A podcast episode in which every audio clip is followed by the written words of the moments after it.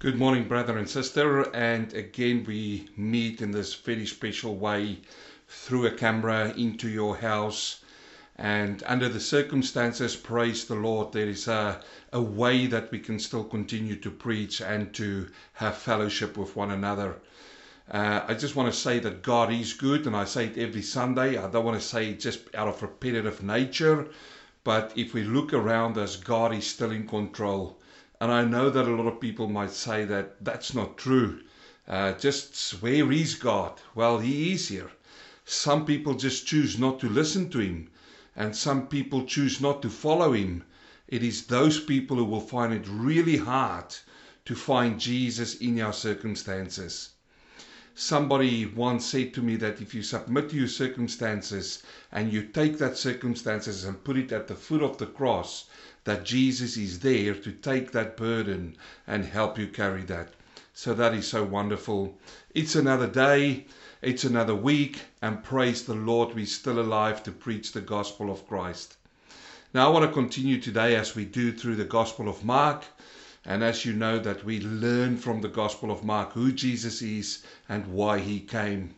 And last week was a very pivotal moment uh, in, in, in as much that Jesus said to his disciples, He who wants to follow me needs to deny himself. And it's so hard in the life today for people to hear these words. It is really hard for some people to hear it, to deny yourself. And then he said, Take up your cross and follow me. And I'm not going to preach the whole sermon over again, but uh, I just want to just remind you of what taking up your cross means. It is referring back to the Roman cross, and it is a place where you are a spectacle in front of the whole world opposing the world system. Back in the day, the Roman system. It was a place of suffering, it is a place of shame, and it's a place of death. And I pray and I believe that in the last week, you have denied yourself, took up your cross, and followed Jesus. Well, today we're going to continue on, and we finished in chapter 8, and now we're going to move into chapter 9. Now, I firmly believe that the very first verse in chapter 9 belongs in chapter 8. And I just want to say to you that chapter division wasn't there. It's not as if uh, when Peter sat down with Mark, who most probably wrote, uh, uh, you know, dictate for Mark to write this down, he said, okay, now chapter 9, verse 1. No, no.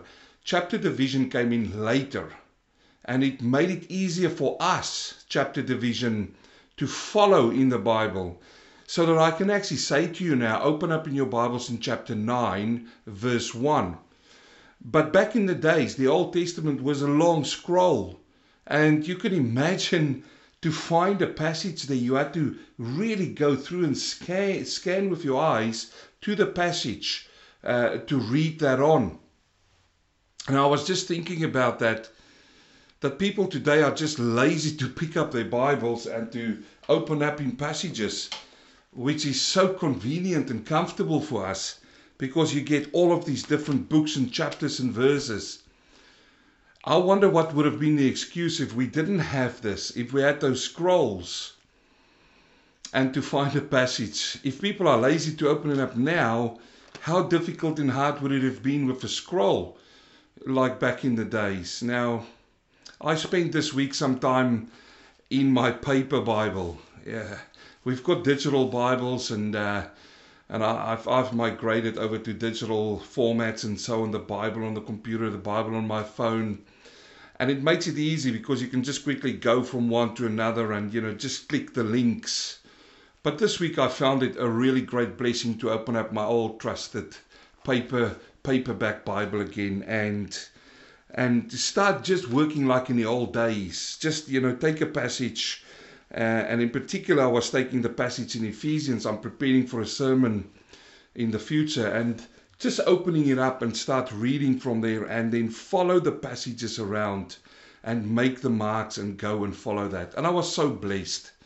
And I would highly recommend for you to do that, to take your paper Bible, sit down and, uh, and read it like in the old days. I like the old time religion. So today I want to continue in Mark chapter 9. And as I said, let's start in Mark, Mark chapter 9. And we're going to read from verse 1. Now, the, the topic today or the theme today is the Lord of the Mountains. Now, think about that. That's the short version of it. A long topic of what I'm going to talk today about is the Lord of the Mountains is still the God in the valley or the Lord in the valley if you go from a mountaintop to a valley. And that's what I want to talk to you today about. I want to use this passage. I'm going to give you an outline of the passage. We're going to work through it in context. But then I want to come back and, and use an application for you and for me and to encourage you today. Mark chapter 9, verse 1. And he said to them, This is Jesus.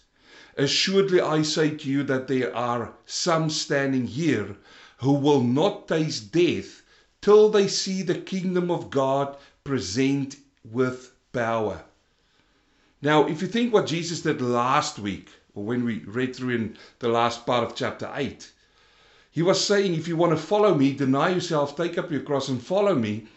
And remember, there is four application words that he used to, to underline or put a, a foundation under that statement.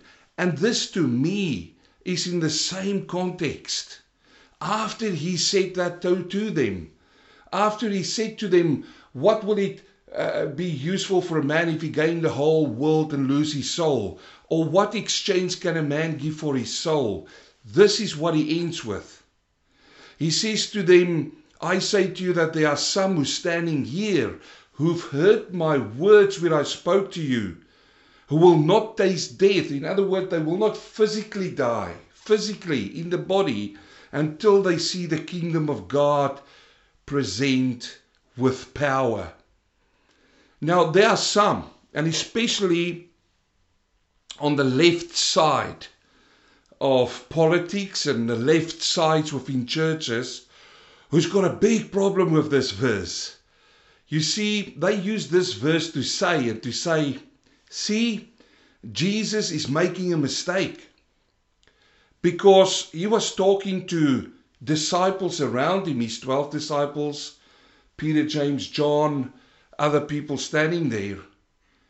And he said to them, You will not die until you see the kingdom of God present with power. Uh, but the kingdom of God is not.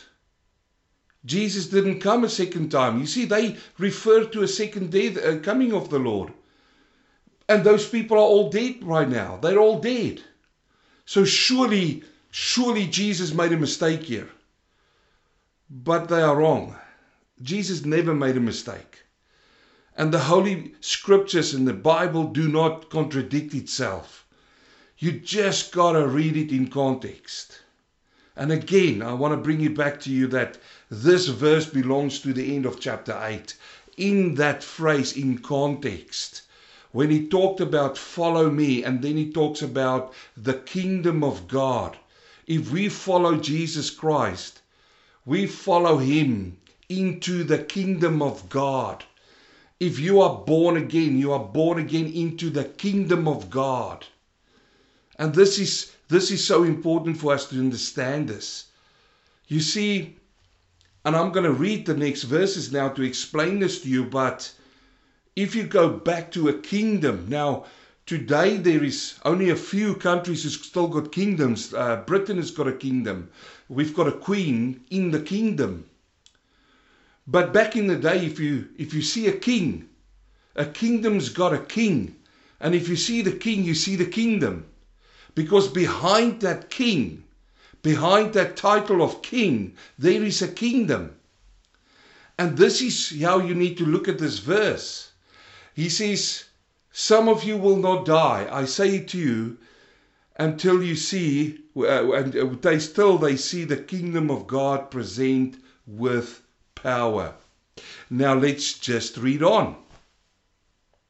In verse 2, he says, Now after six days, Jesus took Peter, James, and John and led them up on a high mountain apart by themselves.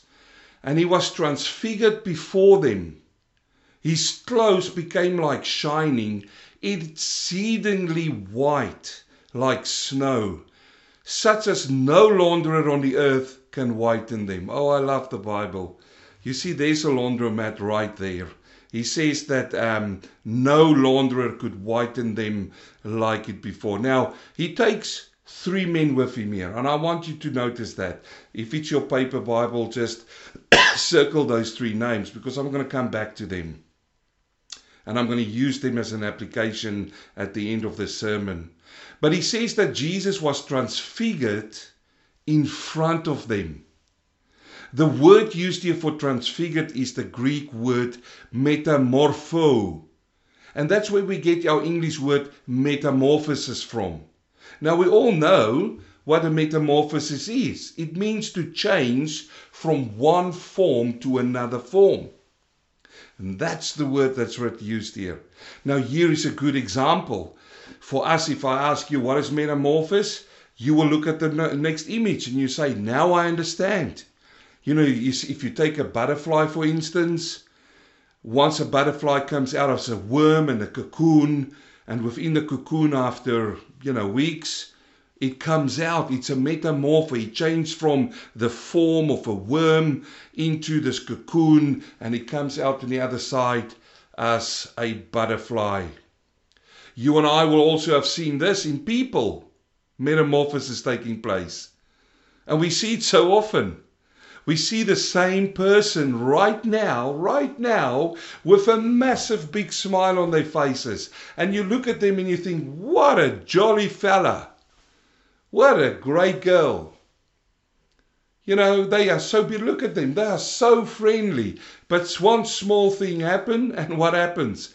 Metamorphosis, a change of form in that face. And then we also sometimes find people who are sitting down and they've got different kinds of metamorphosis, different kinds of faces they wear at different stages in their lives. Now, I don't want to confuse it here, but if you if you carry a different mask of you who you are in your heart, that is called hypocrisy. I don't want to confuse the word here, but metamorpho is to change into another form. Now, I'm by far not saying that Jesus is like this butterfly, but he had a, a fantastic metamorphosis that took place. And we read about this in the passage. Now, the key about metamorphosis is that the change comes from within. You see, some people portray this, the transfiguration, as a bright, bright, bright light that shone upon Jesus. And because this light shines upon Jesus, he stood out, he looked more brighter. We see this when you have a concert. The whole room is darkened, and one person stands up there, and you get the spotlight. And once the spotlight shines on that person, he he is sort of transfigured into a brighter, you know, everything, the clothes he's got is brighter and so on. That's not metamorpho met that is an external factor that came and just highlight you. Like you know i'm standing here in front of you and there's a little bit more bright lights here. And, the, and i use those lights. That's external to to not give shadows for the camera and so on. That's not metamorpho Metamorpho comes from the inside. The change comes from the inside. The form changes from the inside out. You see that butterfly when it's in a cocoon? It's nothing externally. If you if you poke on the cocoon, you will damage it. You can't do anything. Within the right time, it's going to come out in its splendor and glory.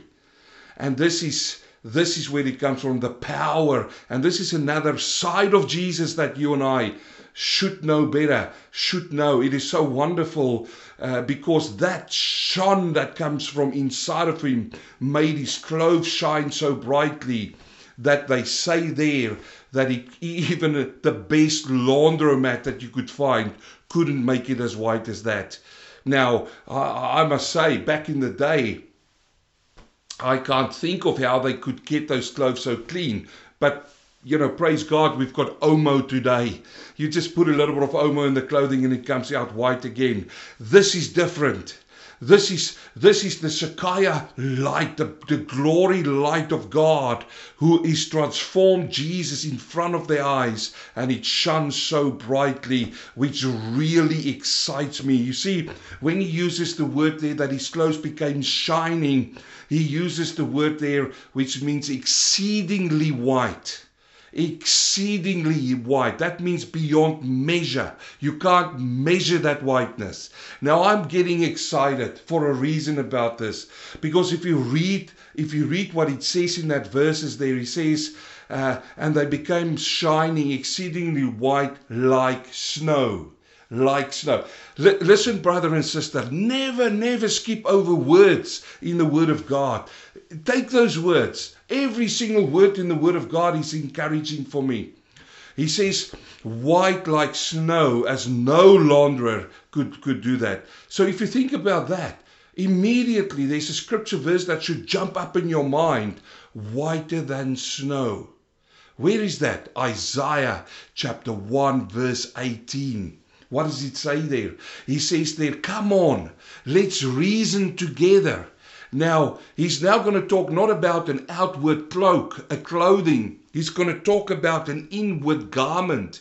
You see, each one of us are carrying a garment, and we were born with a garment which was stained with sin and that that stain is is some we hide it we hide it from the world but praise god god can see the stain of sin in your life and and what happens here in isaiah 118 he says come now let us reason together Reasoning together is you say something and I'm going to tell you the truth. Now, let me tell something to you, brother and sister. We can't reason against God's righteousness, against His truth, against His majesty.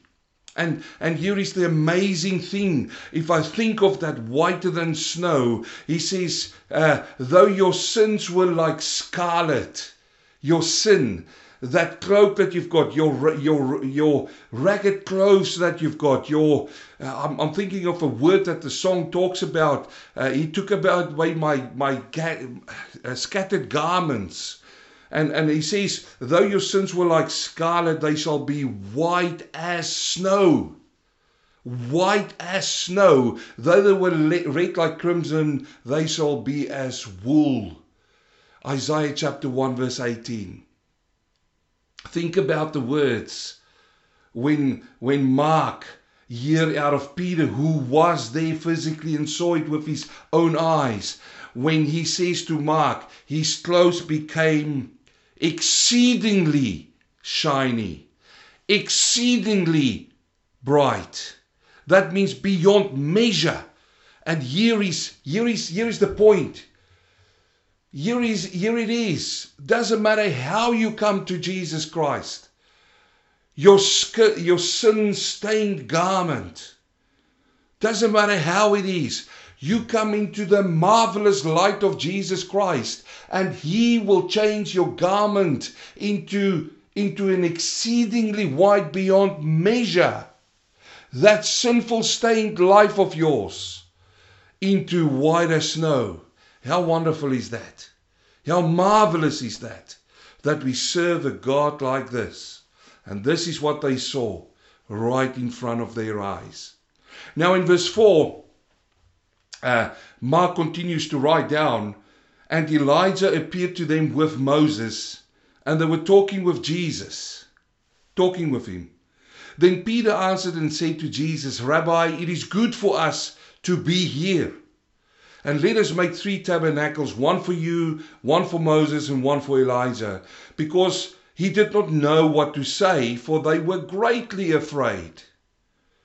And as a cloud came and overshadowed them, and a voice came out of the cloud saying, This is my beloved Son, hear him.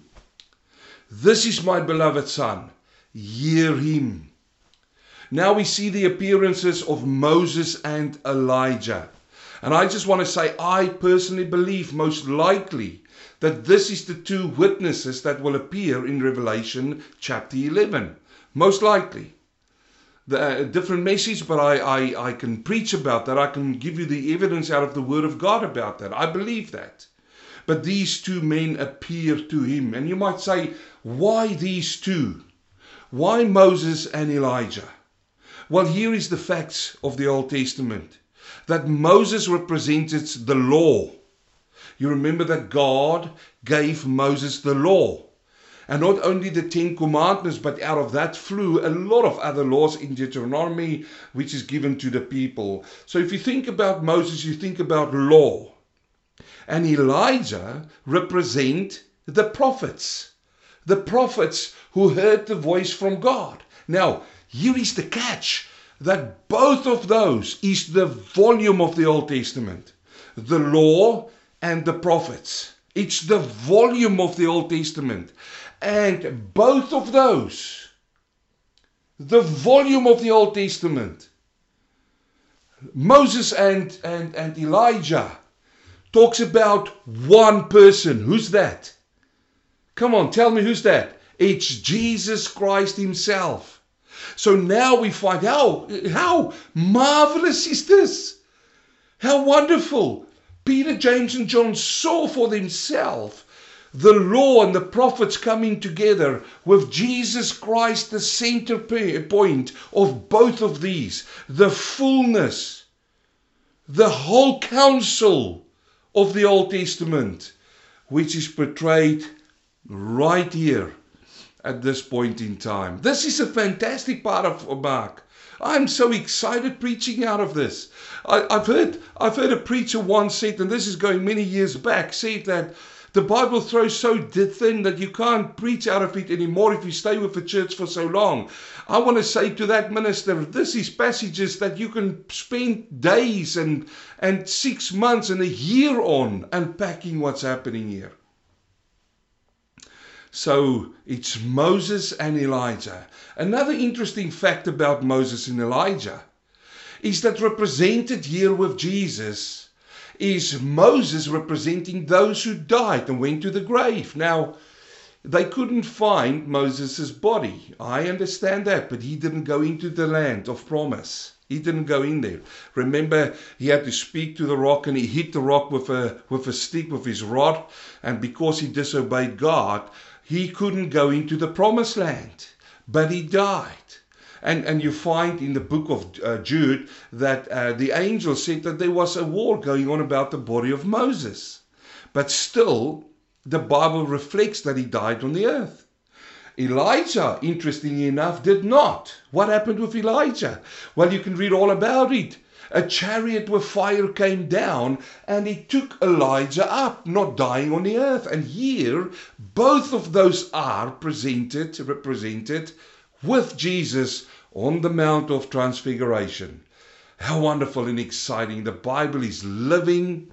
It is powerful. It is like a two-edged sword that cuts between bone and marrow, spirit and soul. And it is the discerner of the heart. And this is what we see who is represented here, the whole sum total of the Old Testament with Jesus here on this mountain. Now, the Bible says there, interesting enough, that they talked with Jesus. Elijah and Moses and Jesus had a conversation. And Peter didn't write that down. Peter didn't write that down. And I've heard a few times people have got their own ideas what that conversation could have been about. What did they talk about?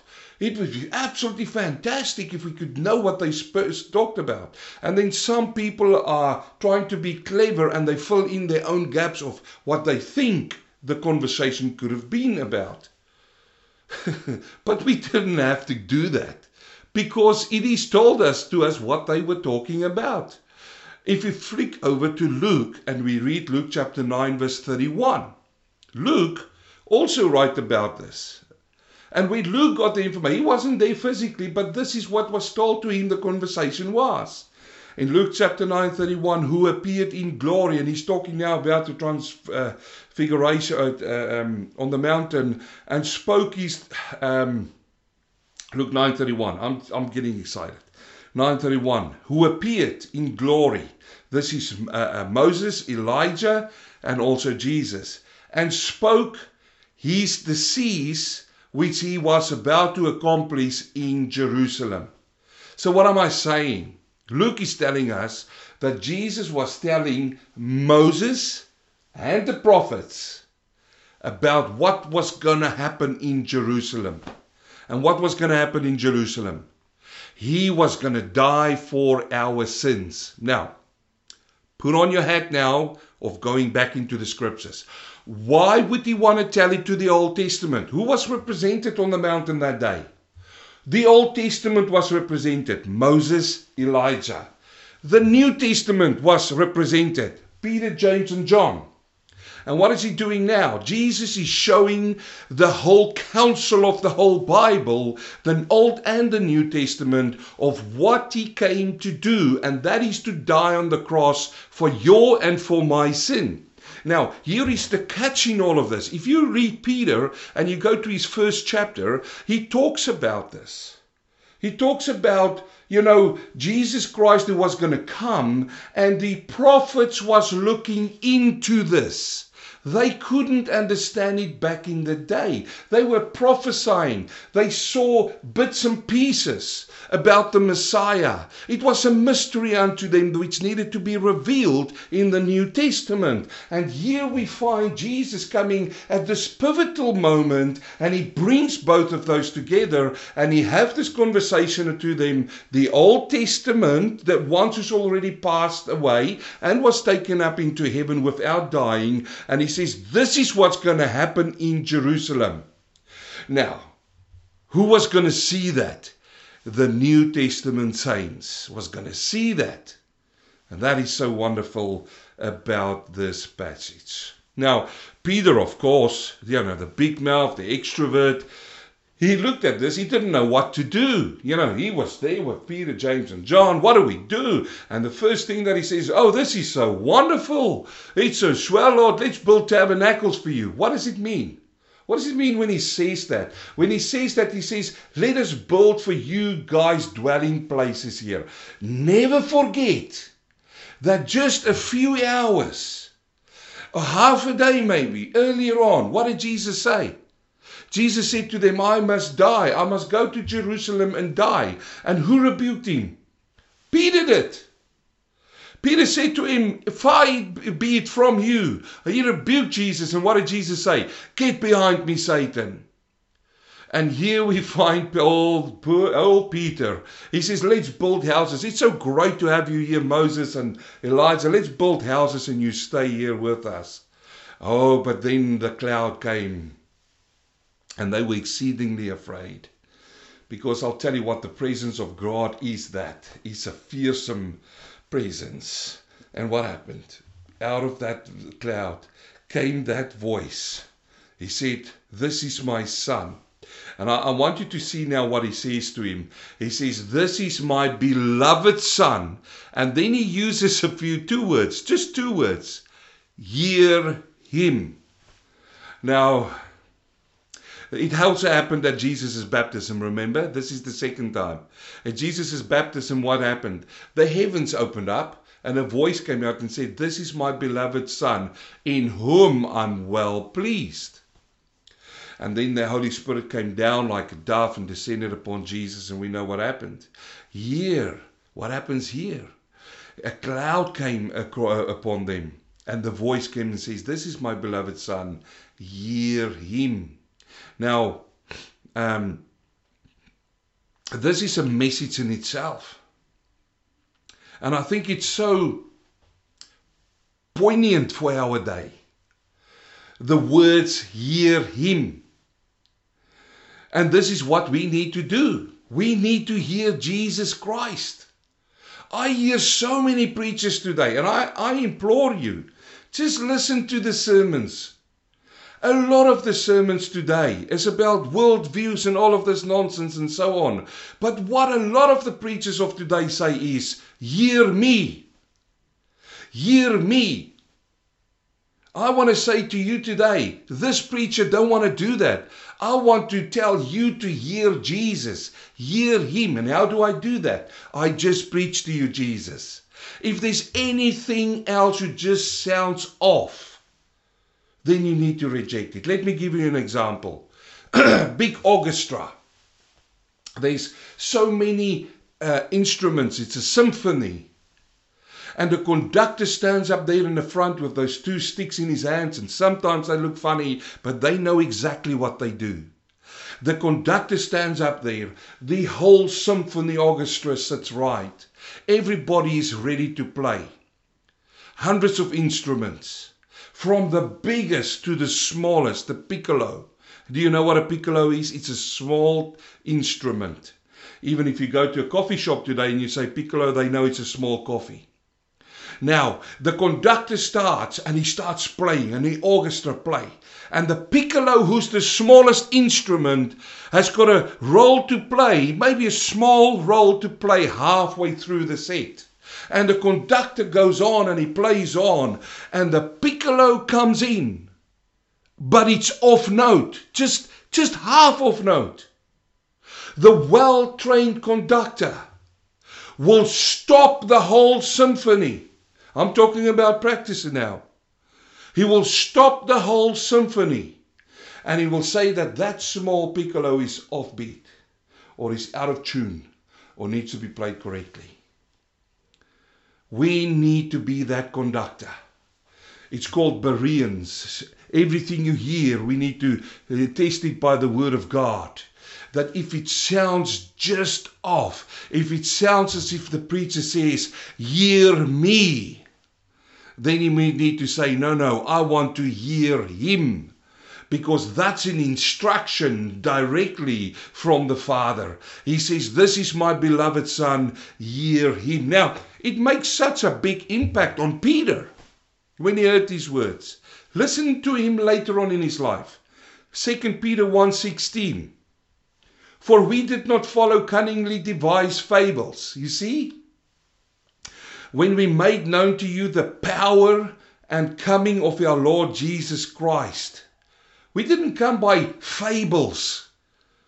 It, it wasn't false. It wasn't off. It wasn't out of tune when we came to you by the power of the Lord Jesus Christ, but were eyewitnesses of His majesty.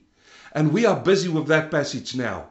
He says, I, Peter, was an eyewitness of His majesty.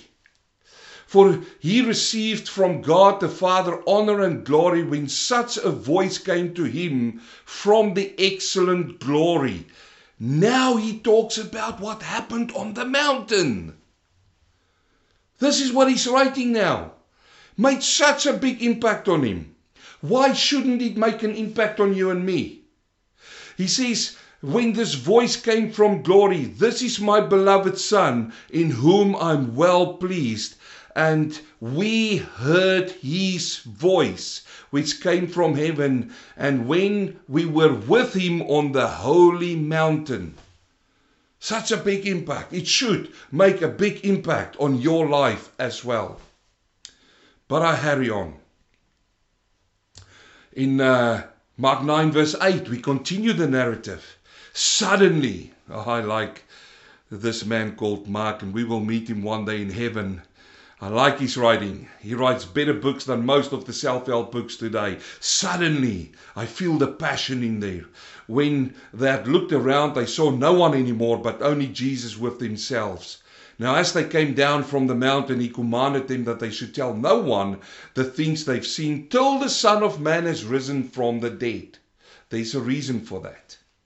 They saw Jesus, how he was going to be after he was risen from the dead. Three saw it before time. He, in his resurrected body, they're going to see him. And um, we're going to see him just as they saw him. There's a song like that. We shall see Jesus just as they saw him. In power and majesty, we shall see Jesus. How wonderful. In Mark chapter 19, so they kept this word to themselves, questioning what the rising from the dead meant. What was he talking about? And they asked him, now this is a really interesting question. Listen to it. They say, Why do the scribes say Elijah must come first? So there's so many people who make these fishermen and these people who follow Jesus make them off as illiterate. They made them off as the dropouts out of the universities, fishermen, tax collector. Well, Luke was a doctor, I get that, but his disciples who was with him, and, and, and you know, if you go through all of them, but they came to him and they, they, they had to listen to what the scribes say and study a little bit of this because they came to him and they say, Why do the scribes say Elijah must come first? Then he answered and told them, Indeed, Elijah is coming first and restores all things. And how is it written concerning the Son of Man, that he must suffer many things and be treated with contempt? But I say to you that Elijah has also come. And they did not uh, did to him whatever they wished, as it is written of him. Wow, this is now a massive. And again, brother and sister, we can uh, we can I can preach long on this, okay?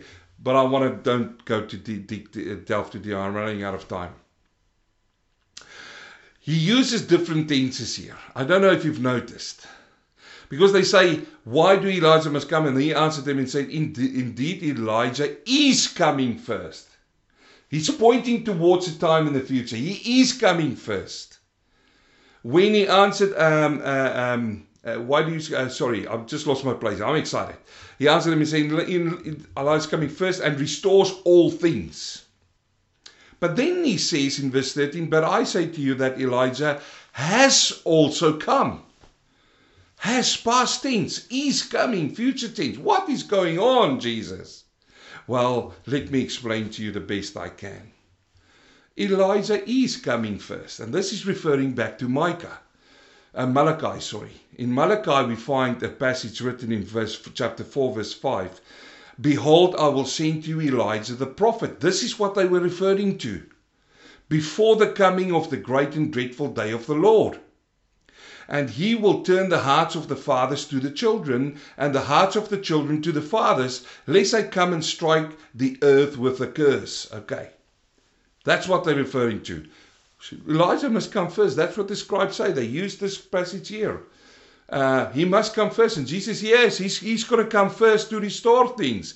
Now, like I said before, I absolutely believe that Elijah is going to be one of the witnesses in Revelation 11. And in Revelation 11 is pointing towards this time, just right before the second coming of our Lord Jesus Christ in Revelation chapter 19. There's a lot of things that's going to happen. But that is the passage where Jesus he says, is come, and he will restore a lot of things. Now, what does it mean when he uses the past tense then? When he says to them that he has come. Look at verse 13. But I say to you that Elijah has also come, and they did to him whatever they wished, and it is written of him. Who was that? Well, it is said of John the Baptist that he came in the spirit of Elijah. Now, let me just quickly whisper this to you. The Bible doesn't refer here to incarnation, reincarnation. No. Elijah will physically come in Revelation 11. But here with John the Baptist, what happened? The Spirit, uh, in the likeness of, of Elijah, did John the Baptist come. And what did he do? Exactly what he said. He says it himself. He says, Look, I come to prepare the way for him who comes after me, whose sandals I'm not even worth to make. I'm just preparing the way for the Messiah. And what happened? He saw him while he was baptizing and he said, Behold the Lamb of God. And then what happened? He was taken prison and then he lost his head. Jesus said to them that he has come. The spirit of Elijah has come through a man like John the Baptist when he said, and they can do with him what they wished, and it is written of him, and that is already there. He came in, he was a type of Elijah. See, the Bible never contradicts itself. Now, let me encourage you, because I, I, I started off by reading to you the first part. I want to come back to Peter, James, and John. And this is hopefully will bless you today. I know we're living in difficult circumstances, in trying times. Look around you. you know, here we go. I'm talking about lockdown. And, and quite honestly, I thought about this the other day. You know, these videos might sit on a website somewhere, and a year from now, two years from now, somebody might listen to it and go, What is he talking about a lockdown? What, what's going on with this guy? Well, I think everybody will know what I'm talking about. But here we are, right in the middle of, of stage four lockdown in Melbourne. And, you know, is it going to continue? I don't know. I'll leave that over to the Lord. But let me encourage you with this. I want to come back to these guys. I they are called the inner circle, Peter, James and John. I call it more an intimate experience they had with Jesus. These three, intimate experience. And I want to use three parts of that to encourage you. And especially in our times. Look at Mark 9 verse 2. He says, Now after six days Jesus took Peter, James and John and led them where? You need to look at the location. Jesus led them on a high mountain, apart by themselves, and he was transfigured before them. Now let talk. Let me talk to you uh, spiritually here. You know, in our lives we have we have also mountains and we have valleys. And we have a song, the, the God of the mountain is also the God in the valley. And that is where this theme comes from for this message. The God of the mountain is also the God in the valley. That's where it comes from. I sort of was thinking about that song. And then as I was praying and I was reading through this, I just it dawned upon me to just lift this out and show it to you. Here is this man on a mountain top and it's so wonderful. Everything is going well. They are so on top of the world. They rejoice, and Jesus is there. And they see Jesus and they share with him in this wonderful brightness that he is. Everything is shining brightly. You know, all the clothes is even looking brightly.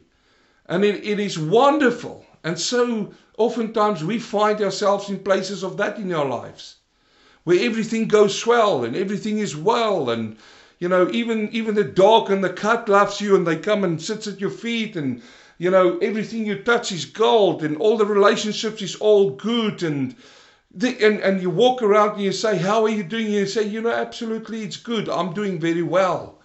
I'm feeling great. I'm on a mountain top of my life.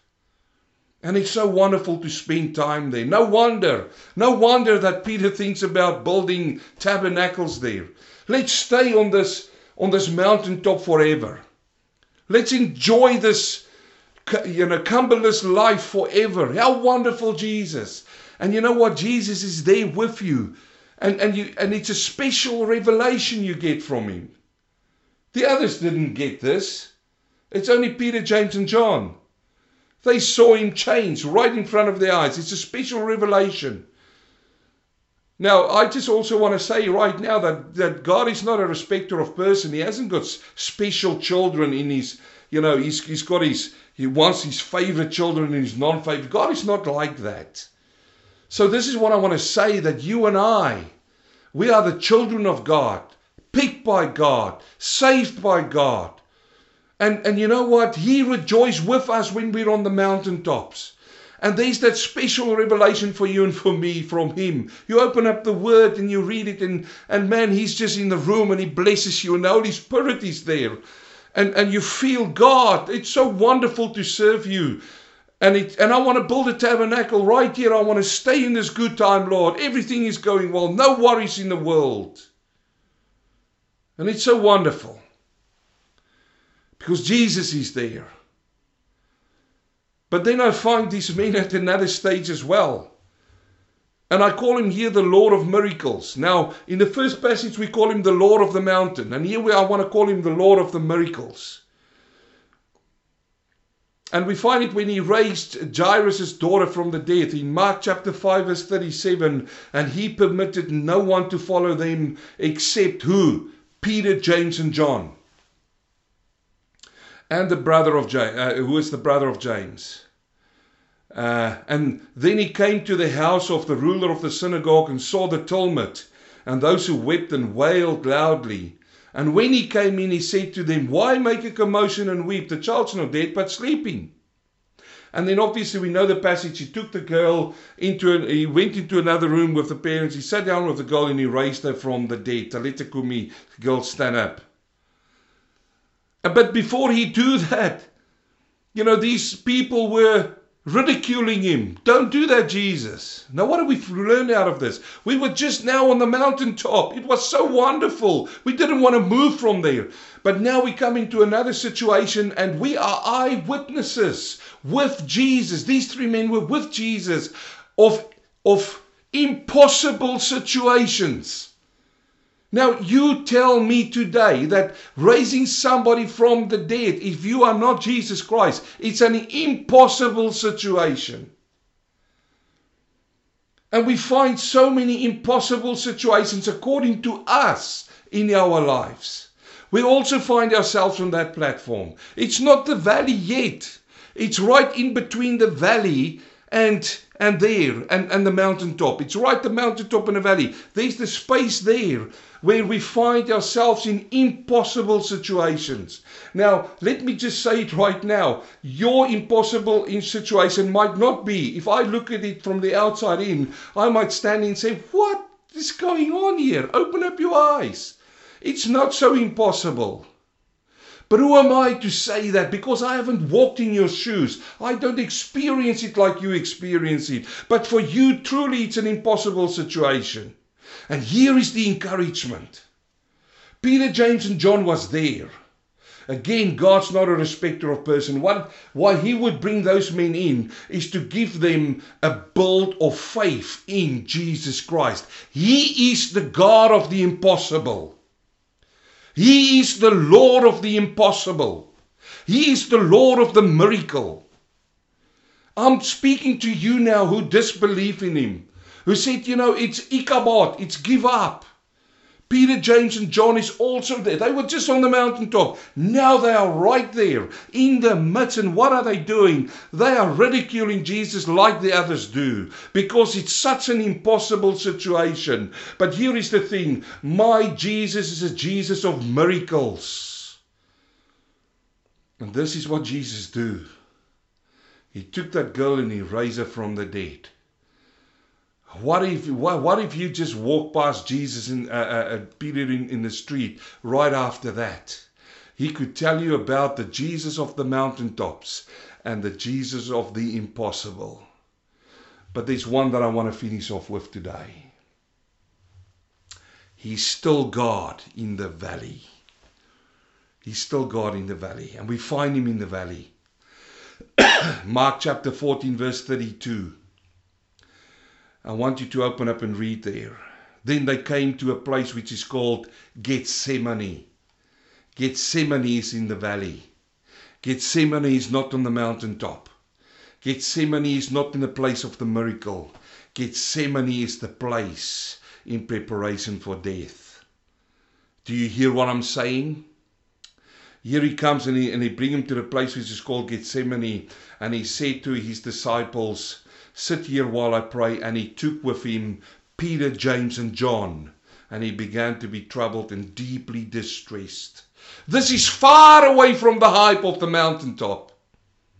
It's far away from the from the doubt of the of the miracles. It is right there, which we call rock bottom, where we feel we've lost hope, where we feel there's no way forward where you've already spoken to all of your, your support group and all the answers is coming back and it just doesn't satisfy you. You just don't find the answer that you are looking for. You feel it's just that one step short of, of addressing what you need to address in your life. It is right down, let's call it lights out, knockout. There's no breath. You come to this point, which is the valley. And here is the great news about it that I read in that passage that Jesus prayed because he was going to go to the cross the next day, that his sweat became like blood. He prayed blood for you and for me. What are you saying, preacher? I'm saying to you that the God of the mountain and the God of the miracle is also the God in the valley. He's the God there. Jesus was on the mountaintop with you. He's with you at the miracle, the impossible in your life. And right now, once you drop down from the impossible and he goes to that hopeless situation, he is still there. Now, though it's so wonderful if we have the New Testament because in Hebrews it says that He is our high priest who intercedes for you and for me before the Father. He's sitting at the right hand of the Father where He intercedes for you and for me. So take heed this morning. Be encouraged this morning. I don't know where your situation is. I don't know whether you're sitting in that hopeless pit of miry clay, desperately looking for a, right of lay, a, a, a ray of light. But know this that He's there. And he, he said, just reach out and touch the Lord as He passes by. And if you're sitting in this position where there's a miracle that needs to take place, don't follow him just for the miracle. Follow him for who he is. He is the Son of God and the Son of Man. But trust him and have faith in him. And if you are sitting there today and you're on the mountaintop, enjoy it. Enjoy it with the Lord. Heavenly Father, I pray to you today because you are my God and I love you and I trust you. Father, unto you we, we praise, and to you we pray, Lord, and we bring praise. And Father, thank you that you are there with us on the mountaintop, but also in the miracle stage of our lives, and also in the valley. I pray that you go with my brothers and sisters. In Jesus' name, amen.